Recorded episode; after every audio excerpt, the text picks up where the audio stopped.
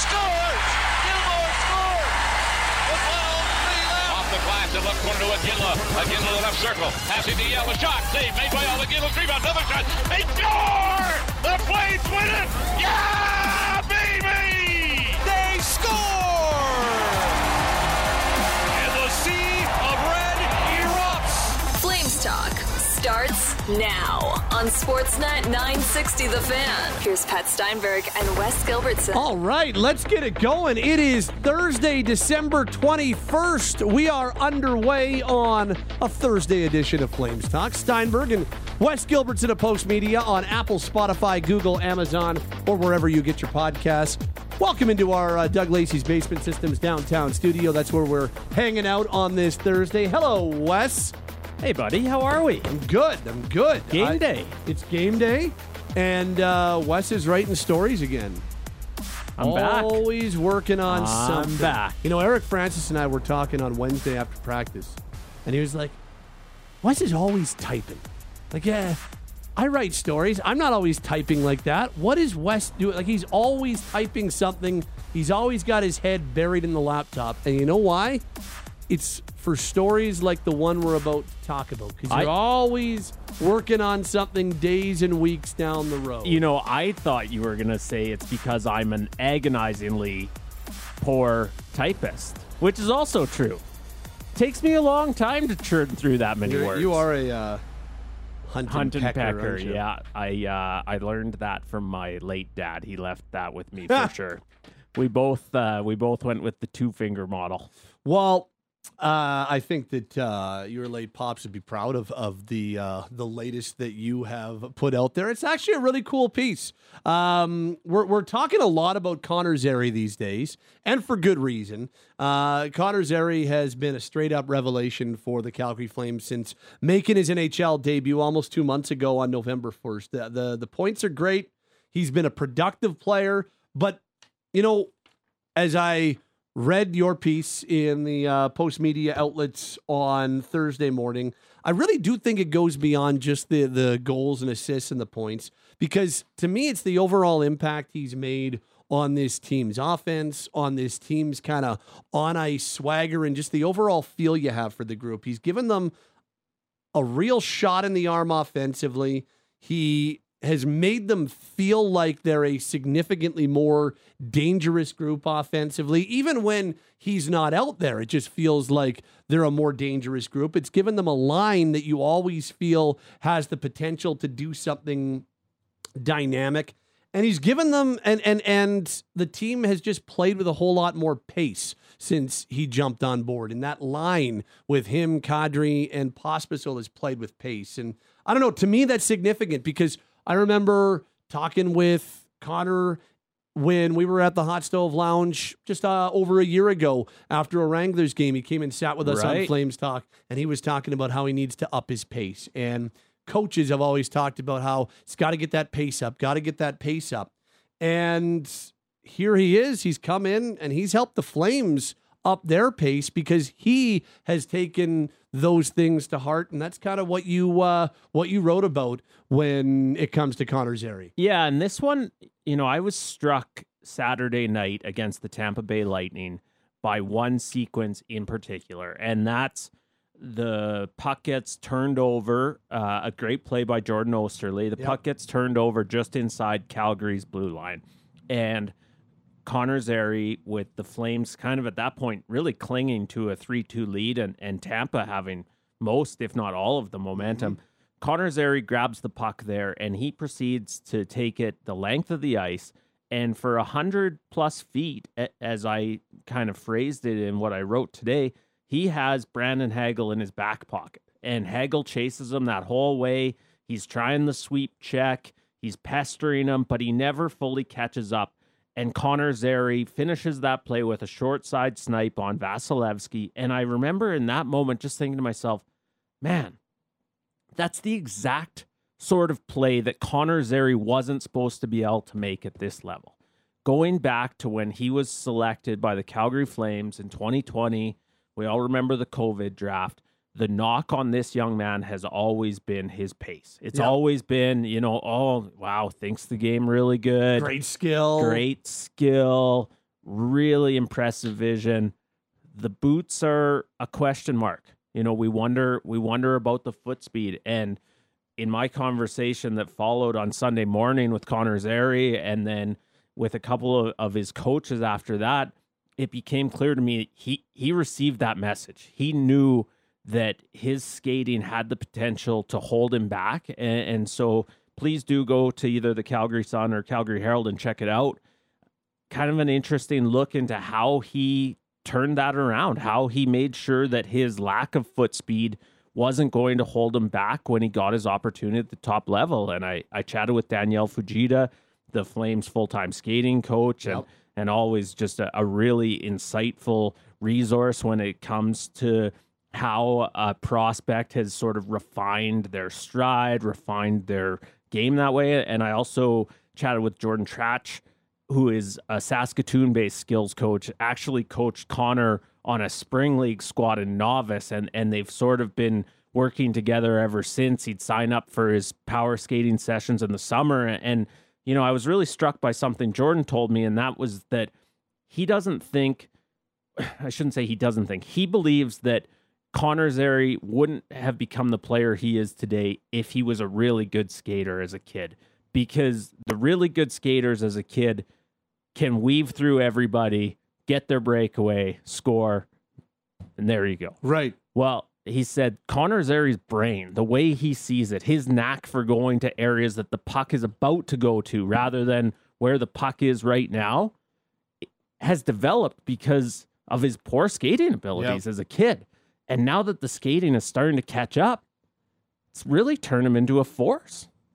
And a couple of things there. Number one, when we say poor skater, poor skater relative to other NHLers, which I know, right. I know that you're not saying that, but I always like to to preface that that it's not like Flames Talk is sitting here saying, you know what, you at home, you're as good a skater as Connor Zary, because no chance you're not. I mean, Connor Zary's in the N H L. You have to be an elite skater compared to humans to be in the N H L. But then once you get there, you know, to to keep up and to stay in the N H L and to be an effective NHLer, if skating is not your number one attribute or is not a um, an attribute that, you know, skews on the checkmark side, you got to do a lot of work on it. Yeah. And and if you're a prospect where that's something that is pointed out, it means that that's going to be something that you have to work on for months and years and seasons. And we're going to play this. This is um a little. You want? Do you want to set yeah. it up? Can Can I just jump in really yeah, quick yeah. and explain one thing, because part of Connor's, like, part of what needed to be addressed wasn't something that was a, a deficiency in his stride. There there were some technique issues for sure, and, you know, Danielle was telling me that that was something we needed to work on, him being more efficient. But part of this was strength as well. And, and that was something Connor was quick to point out to me is, you know, when you're eighteen years old, you only, and especially he's not the biggest guy to begin with, right? You only have so much leg strength.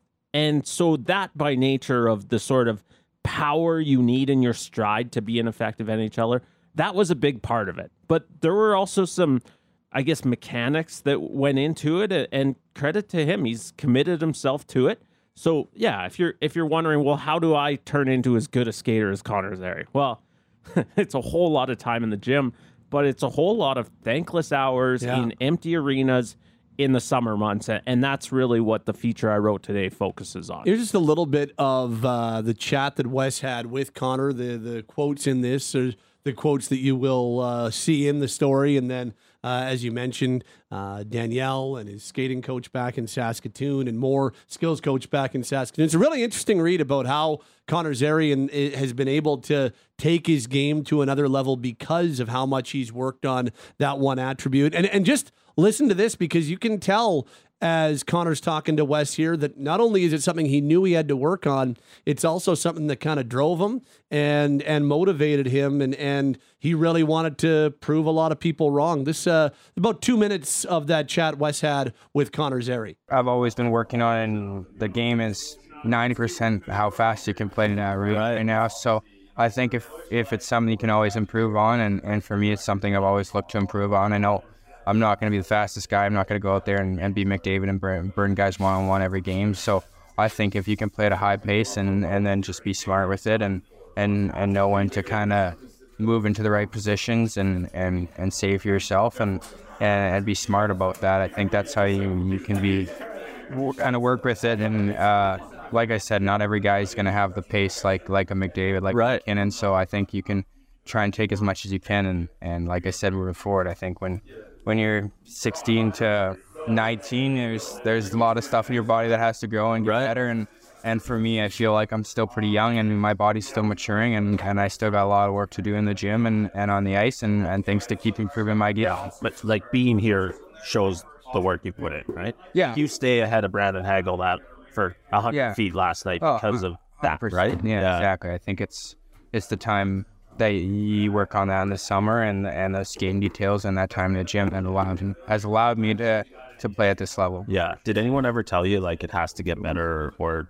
it might limit you. Yeah, I'm, yeah, and I've I've heard that my whole life. You have, that, eh? That I, I won't be fast enough, and and it, it, I'm gonna have to catch up, and that my skating's not good enough. So I think you take that to heart, and it's something you can always work on and you'll get better with. So I think for me, it's like I said, it's something that even in the next ten summers, I should keep working on it and yeah. and keep getting better and, and keep improving my pace and adding little details and habits within my skating that are going to make me a better player. And I know that was one of the quotes that uh, you used on Twitter to kind of promote the story, and uh, that that last part's really good stuff right there, because it sure does feel like the constant harping on it that he heard from coaches or that he heard from uh, scouts or that he heard from N H L teams going through interviews, all that type of stuff. It really feels like he's like, okay, yeah, I'm going to show you, I'm going to I'm I'm gonna make sure that, yeah, I get it, but this is also something that drove him to to make sure that that wasn't always going to be part of the narrative. And I don't, as he said, he's never going to be McDavid, he's never going to be McKinnon. That's not going to be the area that is number one in his game. But I even look American League last year to N H L this year. The guy's way more explosive. Yeah, uh, he's able to get off the blocks and turn something into nothing skating-wise more than we saw him at any point as a member of the Wranglers. I give him a lot of credit. Good on him for taking a potential roadblock or downfall or or negative attribute. Negative's the wrong word, but maybe not positive attribute in your overall N H L skills package and turn it into something that's a whole lot better. I give him a lot of credit for it. Yeah, you know, I, I like the way Megan Mickelson put it, and, and she said he turned a weakness into a strength. Yeah. And I think that's absolutely accurate. I think if Connor was sitting here, he'd be nodding in agreement, and that's what people told him. That, and, and we're not talking just when the Flames drafted him, even before that, as a Western leaguer, he was hearing about problems with his pace. Certainly, he was hearing about that. It, quite frankly, it's the reason that he's now playing the wing as a professional, is is that they thought that his sort of pace would work better on the flank, and and they haven't ruled out eventually trying him again at center. In fact, the the skating work he's done probably unlocks that potential. But I yep. think what the improvements that Connor Zary has made, again, both a mixture of of muscle and mechanics, what that's done is allowed him to capitalize on on the rest of his gifts, right? That vision we talk about, that brain, that hockey I Q we talk about, the, that confidence with the puck, and, and quite frankly, being what the Calgary Flames didn't have enough of, in the sense that he's a guy in those big moments that wants the puck on his stick. I'm not sure how many guys on the Flames bench really crave that really crave that pressure. Yeah. And that's not a knock on most guys. That, you know, it's a special player that is sitting there thinking, I'm going to be the guy who changes this game. Yeah. I'm going I'm going to be the difference maker. And it's really remarkable that one of those guys happens to be a player who's been in the league for twenty-two games. Yeah.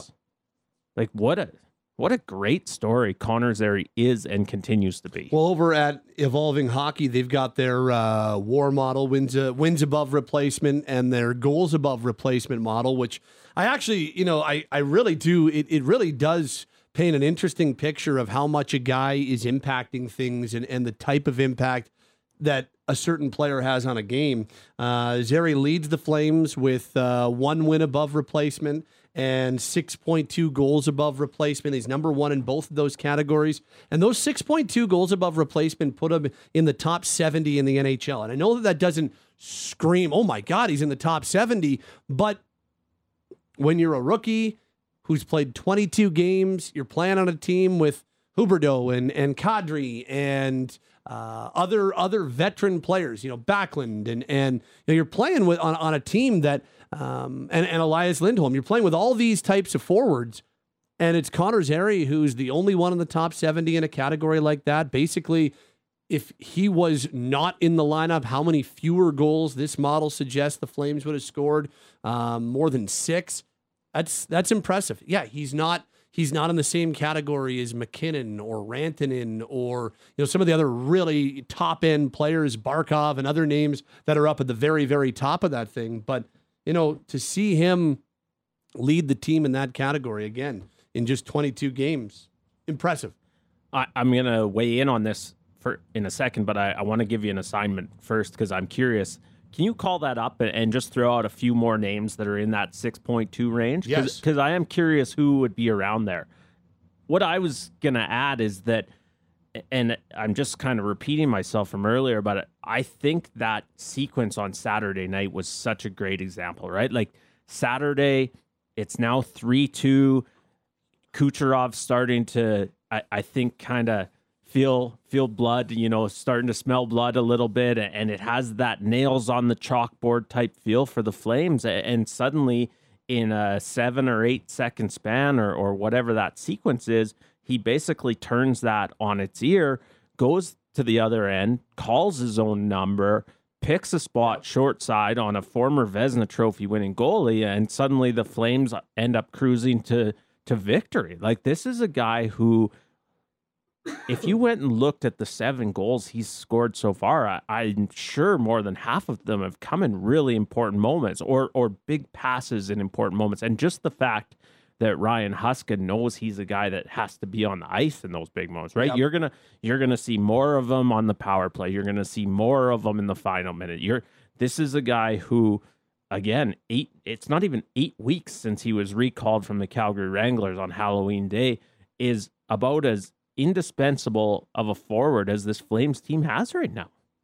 So um, some of those players, by the way, some of the things that go into uh, calculating a goals above replacement, it, it factors into account uh, your offensive impacts, of course, um, at five on five and overall. It factors in penalties drawn, factors in uh, what you do on the power play, uh, factors in a lot of different things that go into it, and there is a formula that they they use to uh, to make it. And I, I find that it's a really, because I mean, you take a look at some of the names in the top ten. McKinnon's one, Kucherov's three, Pettersson's four, Barkov, Hughes, Eichel. Uh, these are the names that are in the top ten, like, and these are the best players in the N H L. So some of the guys around him, Philip Forsberg is right behind him. Um, you've got Mark Scheifele, you've got Luke Hughes, you've got Carter Verhaeghe, you've got Alex DeBrincat. These are some of the names that that Connor Zary finds himself among when it comes to uh, Kirill Marchenko, who's having a nice year in Columbus. Right. Um, these are some of the names. It's good that company. Mika Zibanejad. Like these,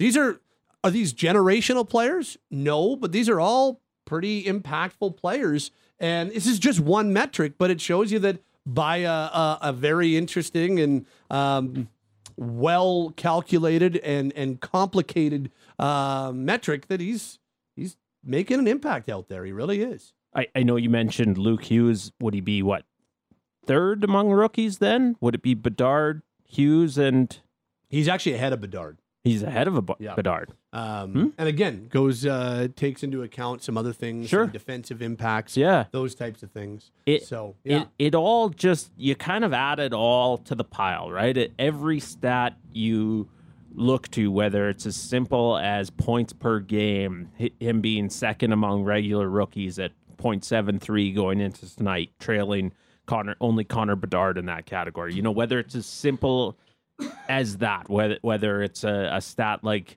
you know, goals ab- above replacement, it it all just, I guess it all just backs up what we're seeing, right? Yeah. It all yeah. backs up how significant of a piece Connor Zary is, and, and that's like, we're fifty days removed from sitting here having a conversation about, okay, time to find out what Connor Zary is. Yep. Time to find out what he can do at the N H L level. Well, pretty damn good so far. Um, When's the last time? And that doesn't have to be a rookie. Cam told me I couldn't swear today. Is damn fine? No, damn's okay. Okay. Other four-letter words still. That was illegal. A close call, Cam. One, I'll rein a, it in here. This is a family podcast. When's the last time the Flames had just a, a straight-up lineup revelation like this? It's not. It's not to be a rookie, because to me it's easy. I can't remember feeling this about how one player has turned, has has jumped into a lineup and made this much of an impact on the way a team plays and the way a team slots, like Zary has since Oliver Shillington had his breakout in, you know, the fall of twenty twenty-one, when when Oliver started to establish himself as as a full-on N H L er, and you're like, damn, this pairing. Who's the number one pairing? Anderson or Hanifin or Tanev and Shillington? When that when that started to ha- that's the last time that I can remember the Flames having a lineup revelation quite like Connor Zary. Yeah, I, I couldn't think of a better example than that. And, and you know, when you kind of dropped that on me via text today, I, I was thinking about it at the time, and it's like, yeah, you know what? That that's perfect. And, and those two dovetail together so well because they were sort of known commodities in the organization, obviously both drafted and, and developed by the Flames, but they both, when they got the opportunity, and in Connor's case, it's his first opportunity. In Oliver's case, he, he'd kind of been on the yo-yo a little bit, but they turned into more than I believe the organization envisioned they could be at their best. You know, I, I, I'm picturing in my head, because it was so kind of startling in a good way, when Ryan Huska was asked the other day, well, did you ever envision that Connor Zary could produce offensively like this at this level? And he just said, straight up no. no. Yeah, straight yeah, up no. No. And it's like, wow, that's a first round pick. Yep. You know, that's a guy that the organization, despite, you know, wanting to work on his skating, despite wanting to be patient with him needing to add some strength, they had high hopes for him, but they didn't envision this. Yep. And and that's really, that's not a knock on the scouting staff or the development staff. And in, in fact, it's a credit to them that this player is already sort of exceeding what they thought he would be capable of. And, and quite frankly, rewriting what they think he might be capable of in the future. Yep. Right? We weren't talking Connor Zary as a potential first liner really at any point. But sitting here today, if I said to you, you know, Connor Zary, a couple or three years could be a top line talent in the N H L. Does yep. does that seem far fetched? No, no, especially with the the skill that we know he's had and how that skill is translated at the highest level. No, I don't. And especially, you know, on this team, especially when you take when you project this roster, and a lot of nights, he already is a top liner on this team. Yeah, a lot of nights the Kadri line is your number one line. For sure. And you take a look at um, forwards on this team. Uh, Connor Zary currently number two um, in terms of expected goals. The only guy higher than him is his line mate in terms of on-ice expected goals, and Martin Pospisil.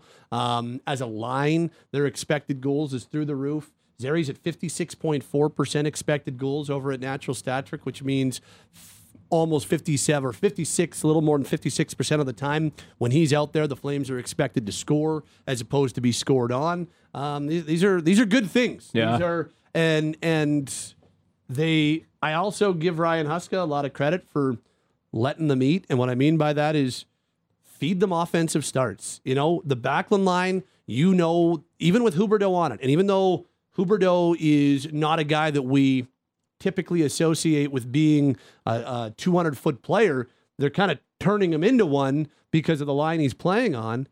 But you've got the Backlund line that's taken all the defensive starts against all the tough opposition. You've got the Lindholm line, as as Ryan Huska talked to you about on, on Wednesday after practice. They take a lot of defensive starts and a lot of head-to-head matchups. It leaves that Kadri line out there to go out there for some offensive shifts, some offensive starts, and sometimes even get opposing third lines, and they're killing it. They really are. And and I that they're getting a lot of ice time because they're feeling it, and they've turned into, without question, their most dynamic offensive line. What I really like about the way Ryan Huska's deployed that line is what it's allowed in terms of those young guys maintaining their confidence. Right? We're constantly quizzing Ryan about, well, how do you how do you help Jonathan Huberdeau build confidence? Mm-hmm. How do you help Andrew Mangiapane when the puck won't go in for him keep his confidence? How, how do you help Dylan Dubé rediscover his confidence? Well, when Connor Zary and Martin Pospisil came up from the A H L's Wranglers, they brought confidence with them. They'd been playing on a line with Cole Schwint down the middle, and they'd been dominant in six A H L games. They were off to a terrific start. I can't remember Pospisil's numbers off the top of my head, but Connor Zary had ten points in six games when he comes up. Well, the way that they've been deployed, starting with the decision right away to put Connor Zary on Nazem Kadri's line, not get his feet wet as a fourth liner, throw him right into a prominent role. And the way that Ryan Huska has used both Zary and Pospisil has allowed them to maintain, for the most part, the confidence that they arrived with. And I think that's been really crucial. I think that, you know, the coach deserves his share of credit there for helping, maybe not helping, for just putting those guys in a position to succeed. And then, of course, most of the credit goes to those kids for taking advantage of it. Yep. Uh, just uh, one more little piece of information. Uh, that line together at five on five, they've played one hundred thirty-one minutes of five on five ice together. They're uh, fifty-nine point six percent in terms of their shot rate, seven one goals for, goals against, expected goals over sixty-two percent, uh, high danger scoring chances thirty-one fourteen, almost sixty-nine percent, offensive zone face-off of seventy-six percent in terms of their ratio.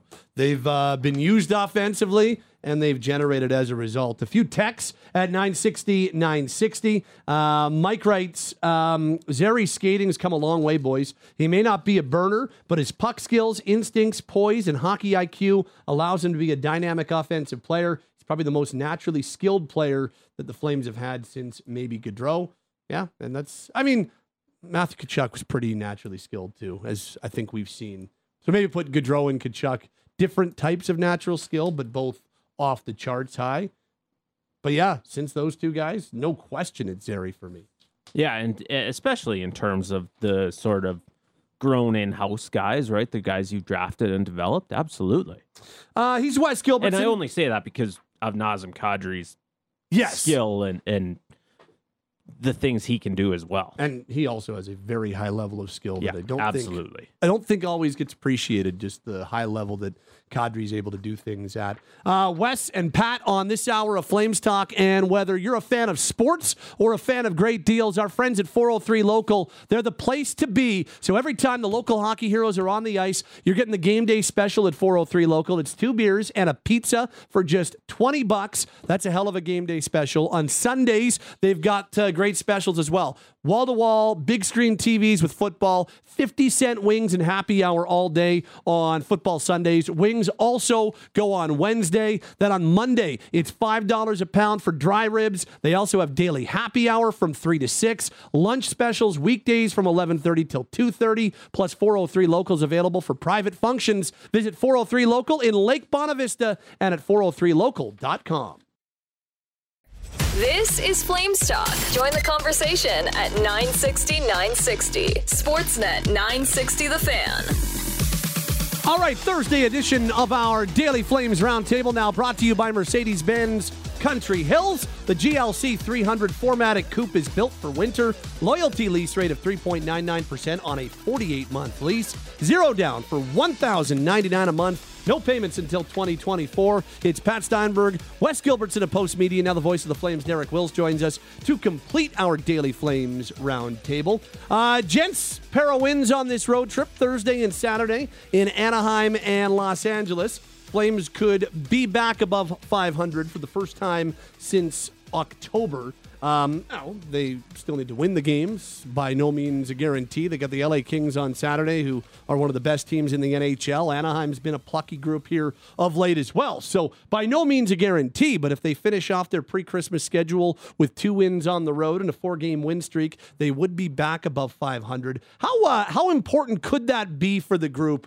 coming back home and and finally being above five hundred for the first time in a couple months? Yeah, I think it could be really important, Pat, uh, for a number of different reasons. Number one, I think back to my first season calling Flames games. If I'm not mistaken, and correct me if I'm wrong, Didn't they lose eight in a row heading into their final game before the Christmas break? Yes, I believe that is. I believe they lost an overtime game for eight straight and were about to lose nine on that uh, final yeah. game before Christmas. And then they battled back in that game against the Kings in Los Angeles.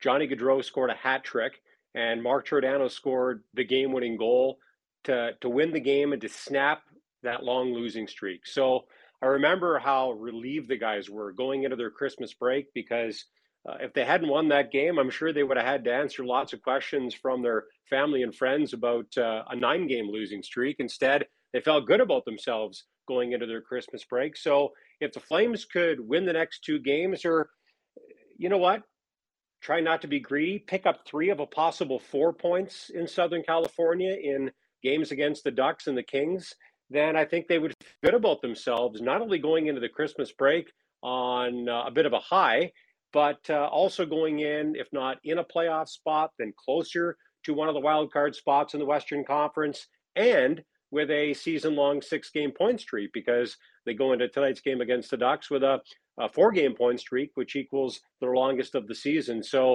uh, I think for a number of reasons, going into the Christmas break, uh, hopefully with four straight wins and points in six straight, and if not the playoff spot, then pretty close to one. That'd be great on multiple fronts for the Flames.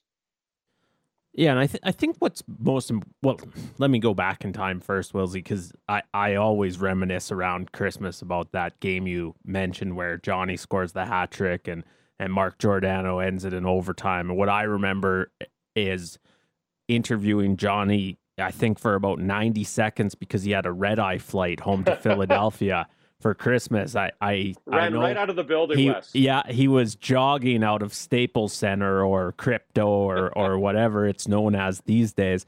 I think going back to the current edition, probably even more important than getting four points out of this road trip is just continuing to play a brand of hockey that they're they're really proud of. And and obviously you you need the points at the end of the day, but I'd hate to see this team take kind of a step back with all the progress that they think that they've made in their defensive posture, just in, in the work ethic that they've put out there, all that. I, I'd hate to see a step back game for this team. I actually think that would hurt worse going into the holidays than uh you know, than a loss in a game that you think you played well enough. So as long as, as long as you continue to sort of trend in the right direction, even if you came home with a split, I don't think it's the end of the world. But yes, for the obvious reasons, you know, th- this is a group of guys, and whatever direction you think the Calgary Flames should go inside the locker room, this is a group that is determined to try and claw its way into the wild card equation. And so for a group of guys that have made that their focus, they just want to hang around that spot. And if this could be a road trip that helps them keep that pace, or or perhaps even, you know, get a little bit closer, I think the, the turkey would taste a little bit better this Christmas. I uh, I also remember that night. Uh, I was not as fortunate to be in Southern California as you two were. I was at Shanks and Crowfoot Terrace and uh, doing the road game. Same thing. Uh, and I remember I remember the, there was it was it was pretty well attended, because it was uh, it was a late game before Christmas. Lots of people had the night off, and I just remember this one group of Flames fans that were in there, and they got in for the third period. Uh, and they were going, like, one guy was on a table screaming when Johnny Gaudreau tied it for his hat trick. I was like, holy cow, this guy is way, way into it. Not way too into it. He just was really into it. And then I was, um, I was a bit of a Debbie Downer on the postgame show. I'm like, yeah, but I mean, they were dominated by the Kings. I look back and I'm like, what a loser. It's like, it was a fun story. Like, have fun with it. Anyway, uh, that was that was then. It was a really fun night. I, I think it would be big. I, I think, you know, I, I think Chris Tanev um, laid it out pretty well when he spoke to us on Wednesday. He's like, yeah, it'd be good, but more importantly, we want to we want to get past a couple of these teams in the points percentage column and, and not have to be clawing past, like, four or five to get into a wild card. Maybe we're just clawing past one or two. And the other thing is, is they still have not played a lot of divisional games. And these are two divisional games before Christmas. And, and yes, Anaheim is what Anaheim is. They're, they're not a team that's going to be a threat to anybody trying to make the playoffs. I think we know that in terms of having to jump over them, but they still play a really plucky game, as a couple of teams recently have realized. The Devils and the uh, the Red Wings have both ran into a Ducks team. They're like, oh, now these guys don't go away. They're getting healthier for this game on Thursday as well. But I just think you got to win inside the Pacific Division, especially knowing you're going to have a pretty heavy Pacific schedule after Christmas. And, yeah, I think just uh, getting above the five hundred mark is almost a... I don't even... entertain playoff conversation personally until you're above five hundred, because it's a prerequisite to be in the playoffs. You're the, I, I can guarantee you that all eight teams in the Western Conference playoffs this year will be well above five hundred when it's all said and done. And so until the Flames are above that mark, I'm kind of like, yeah, I know they're in the playoff mix, but talk to me when they're above the when when they have won more games than they have lost, and they have more points than games played. So for me, that's big. Like, get yourself into that conversation, and then maybe I'm a little bit more dialed in on these playoff races as well.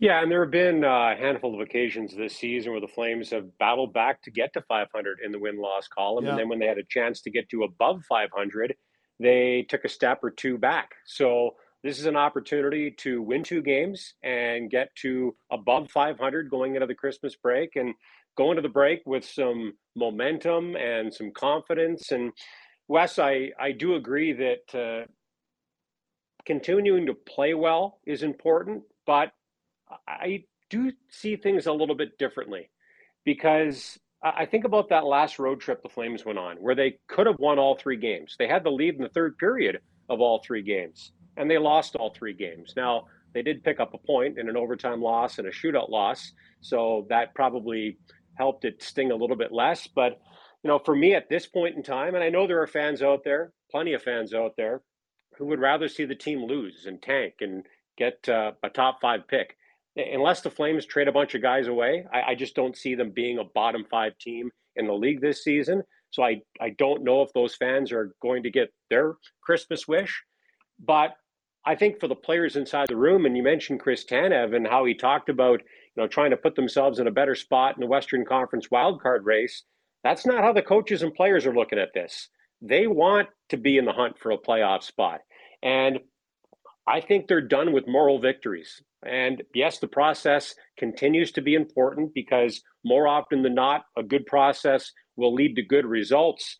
But I think they're tired of playing well and not winning. I think they just want to find ways to win, and that the results right now are as important, maybe even more important than the process for this team. But uh, both have to be good to get to where they want to go. So I, I certainly agree in, in that regard.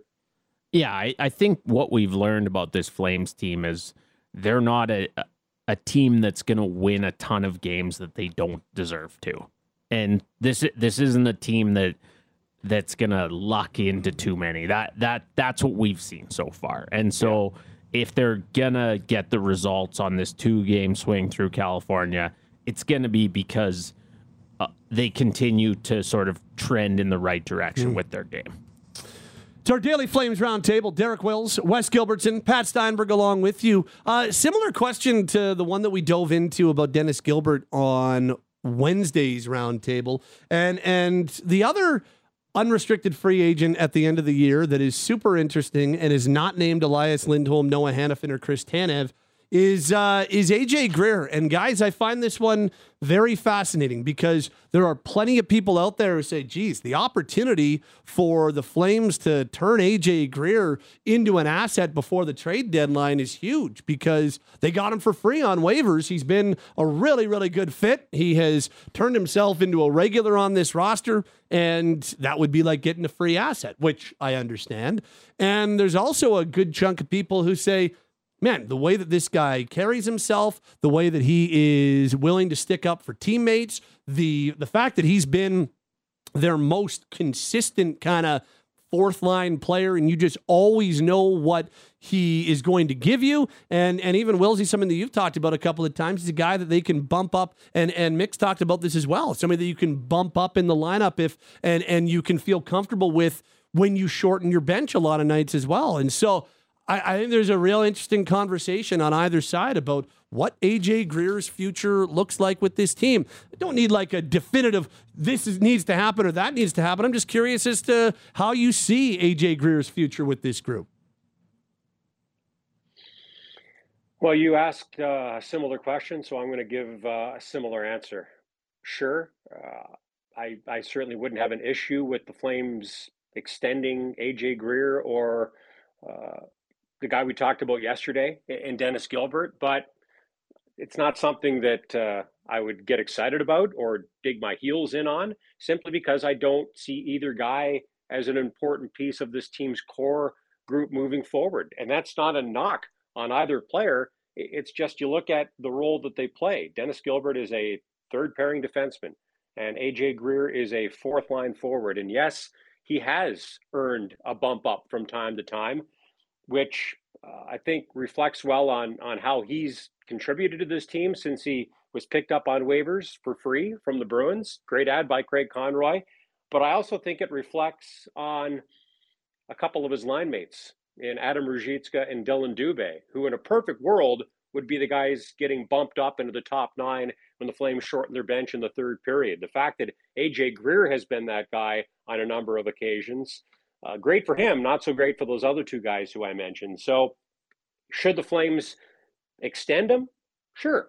Uh, but then again, if they're out of the uh, fight for a playoff spot and a team came to them and offered them uh, a draft pick or a prospect in compensation because they want to add some toughness and some depth to their team heading towards the playoffs, then I would certainly listen in on, on those conversations as well. So uh, again, with fourth line forwards or third pairing defensemen, uh, could I see Dennis Gilbert and A J Greer being a part of Flames moving forward?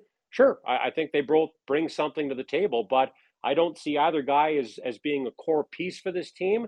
So if, if they're here next year, great. If they're not, then I think you can replace them with similar types of players. But I also think that there's something to be said uh, uh, for the, the devil you know as opposed to the devil you don't know. They're, they're both good people. They're both good teammates, and they've both contributed probably more than most people expected them to this season. Yesterday, I, I was pretty keen on the possibility of keeping Dennis Gilbert in the fold, you know, based on the fact that I, I think he is a guy who can add some value. If you go through a retool, you know, he, he is the sort of guy you might want to have around. And while I'd say the same thing about A J Greer, my only hesitation on this one, guys, is what the Flames' future commitments at forward look like. We know Elias Lindholm is an unrestricted free agent to be. I believe we've covered that topic on this program. Can we um, once can or you, twice? Can you tell me more about that? Is yeah. This, let, does I'll, that mean that he's I'll not fill, under contract I'll, next year? I'll fill you in at the commercial. Okay, break. Yeah, please. But beyond Lindholm, A J Greer is the only pending free agent among forwards. At pending unrestricted, that right. is. Adam Ruzicka is going to be a curious case as an R F A, but you really only have two guys in Lindholm and Greer who can walk in free agency if they'd like. And that means that with the emergence of Connor Zary and Martin Pospisil, and with the guys you already have signed pat beyond this season, and then the guys you're expecting to take a step, like Matt Coronado, suddenly it starts to look pretty crowded at forward. And so the only reason that I might probably lean towards cashing in that chip if you have the opportunity is just because of how many bodies you already have at forward, and the fact that if you get offered an asset for A J Greer, somebody that you plucked off the waiver wire, and and really strong work by the Flames pro scouting staff to see that that was a guy who could bring some value to the organization. While I like what he's added at the Saddle Dome, based on the sort of numbers game moving forward, I might tend to say, thanks for your time. To me, it's um, one of those win-wins for the Flames. I really, I don't think there's a wrong answer. I, it's one of those situations that he's been such a nice fit in his role, and I could absolutely see, hell, I mean, especially with the situation and, and how I don't think we're expecting Milan Lucic back in Boston anytime soon and back playing with the Bruins. I, I, I could absolutely see them being interested in Greer again. You know, that's who they claimed. Um, that's who they claimed Greer off waivers from. And so I, I just, I think that you would have playoff teams that'd be interested in a guy who can shoot it, a guy who can contribute from the bottom parts of the forward depth chart, who can bring a little toughness, is not afraid to mix it up or stand up for a teammate. Like, I think there would absolutely be teams interested. And if you could get any type of asset for a guy like Greer, that's a checkmark win-win because of the fact that that's basically a free, it's found money. That's a free asset. And if they were to say, you know what, another one or two year deal for this guy, we really like what he, I mean, I just go back to the conversation we had with him earlier this week and, um, and some of the intangibles that he brings and uh, some of the intensity that he brings and just all of the things that go into him being a really good teammate. I think that you're you're not, there's no downside there either. So it's one of those rare scenarios that it's been a, a nice fit. And I think you're in a win-win spot if you're the Flames, depending on which way you want to go, depending on type of offers you might receive at the deadline or close to it. It's a nice spot to be in. You don't you don't usually find yourself in a full-on win-win when it comes to the future of a player. Yeah, and I would say that the consistency that he brings as well, the consistency he brings in his role as a fourth line player. And, you know, thinking about the future for this Flames team, I do think they're going younger, whether that means kind of staying the course for the most part or a retool or a rebuild. I think they want to get younger. And if you've got a younger team, I think it's important to have some guys who bring toughness, because you might have to stick up for your younger teammates from time to time as some guys around the league try to push their boundaries. So I think bringing a guy like A J Greer or a guy like Dennis Gilbert back uh, could be a, a good thing for the Flames, but it, it's a much different scenario than some of the other pending U F As, because you can't let Noah Hanifin or Elias Lindholm or, or maybe even Chris Tanev walk away for nothing. You could let Dennis Gilbert and A J Greer walk away for nothing, and you wouldn't feel like you left a lot on the table. And even if you did decide to sell and you got offers and, and took offers on Gilbert and Greer, that doesn't mean you couldn't re-sign one or both of those guys during the offseason, because unlike Hanifin and Lindholm and maybe Tanev, I don't think those trades would have to come with a contract extension, whether that be now or later. I think if you're a playoff team looking to add depth players like Gilbert or Greer, you're okay to, to bring them in and to let them walk away as free agents at the end of the season. So interesting conversation, and uh, I guess we'll see where the Flames go here. I uh, I promise on Friday we'll do some sort of Christmas-themed question on the roundtable. I just don't know exactly Ooh, what it'll be, but we'll, like we'll work that. it in. We'll work into so who'd be the who'd be the best-looking Flames in a Flames player in a Santa outfit. I'll think about that. That'll be the one that we ask. You know, coming up on that Friday actually is the last thing I want to think about. Well, you better get used to it, because that's where we're going. Now that I know that it's made you uncomfortable, that's what we were going. No, we'll uh, we'll figure something out for Friday. What's the What's the best Christmas movie that Pat Steinberg has never seen? All Ooh. of them. No, I've, I've missed one good Christmas movie that I will watch before uh, before the uh, the holiday this year. I'll I'll tell you okay. something right I'm now that. that's not breaking news. Uh-huh. I watched Home Alone again last night, and it's still a banger. Yeah, Home Alone and Home Alone two, still yeah. dual check marks, absolute bangers. Name another Christmas Underrated. movie I haven't seen I, other than Christmas Vacation. We're gonna have to circle back on Home Alone two. I'm not sure it's a banger. Oh, it's great. Tim Curry, outstanding. That's good. Still does the cheese pizza. He does all the. He does all the. There's, there's some classics. The, in there. What's uh, the the misdirection? Pat. He still does the. Yes, sir. Rocky Four, another Christmas movie you haven't seen.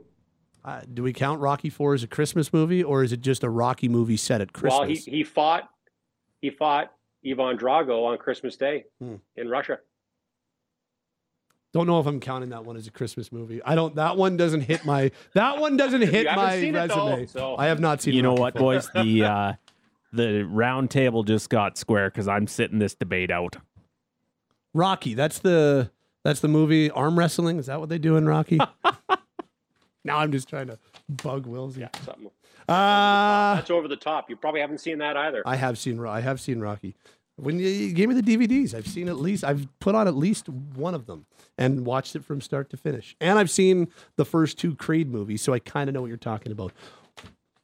We'll uh, see in a little bit. Yeah, don't bother with Creed three. No good. Okay, okay good to bye. know. Bye, buddy. Uh, Derek Wills, Wes Gilbertson. My name is Pat Steinberg. That'll wrap us up on our Daily Flames Roundtable. That'll wrap us up this hour. Thanks to Cam and Taylor as well. And the Daily Flames Roundtable is brought to you by Mercedes-Benz Country Hills. The G L C three hundred four Matic Coupe is built for winter. Loyalty lease rate of three point nine nine percent on a forty-eight month lease. Zero down for one thousand ninety-nine dollars a month. No payments until twenty twenty-four.